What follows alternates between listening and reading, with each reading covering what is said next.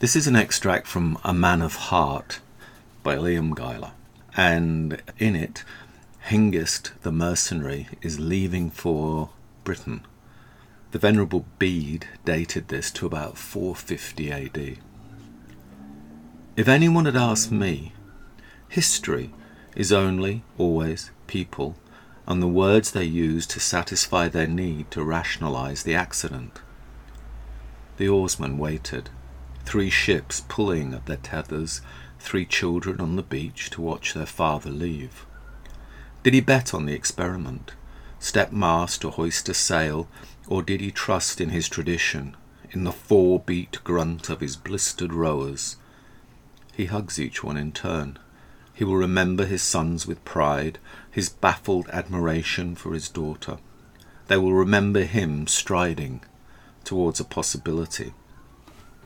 A national myth, perhaps discarded, has its foundation here.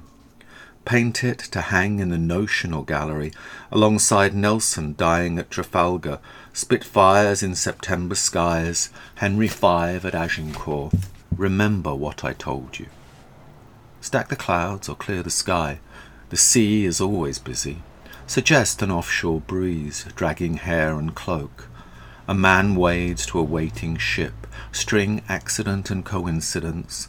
These rowing boats become the ancestor of Golden Hind and Victory, and all the little boats of England bombed and burning in the waters off Dunkirk. Praise no day until evening, no ice until crossed. He's not the first to sell his sword arm to the Empire. There's Germans buried on the wall in legionary kit sunken houses and thatched huts multiplying their right angles without defensive walls or boundary markers, mingling with their British neighbours, marrying their sons and daughters. By what right? Speaking a mangled, efficacious Brito Latin English in marketplace and bed. Your myth of racial purity is a mongrel's fantasy. Talk to each other openly Collect men, bind them to you.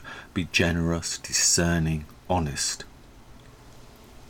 You'll have to wait 200 years for Bede to name this man and give this windy day a date that doesn't make the slightest sense. The daughter has to wait six centuries till Geoffrey gives a Saxon girl a British name.